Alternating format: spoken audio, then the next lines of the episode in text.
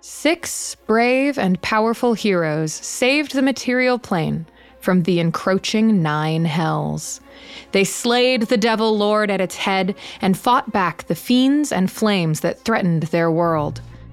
5 heroes survived and had to find their place in a kingdom that does not know what they so closely avoided. That was 2 years ago now, and our party must reunite to face the rekindling fire they believed was long extinguished. The material plane has been breached, and there's a plot afoot to tear the veil once and for all. Arc 3 is gonna raise hell. My name is Haley, and I'll be your Dungeon Master. Let's meet our heroes.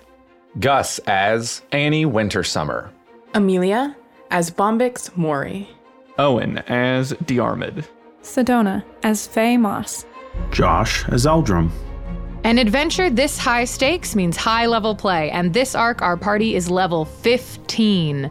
This is a reunion story where the initial adventure was never played out, and the players will write their history together as they role-play their present.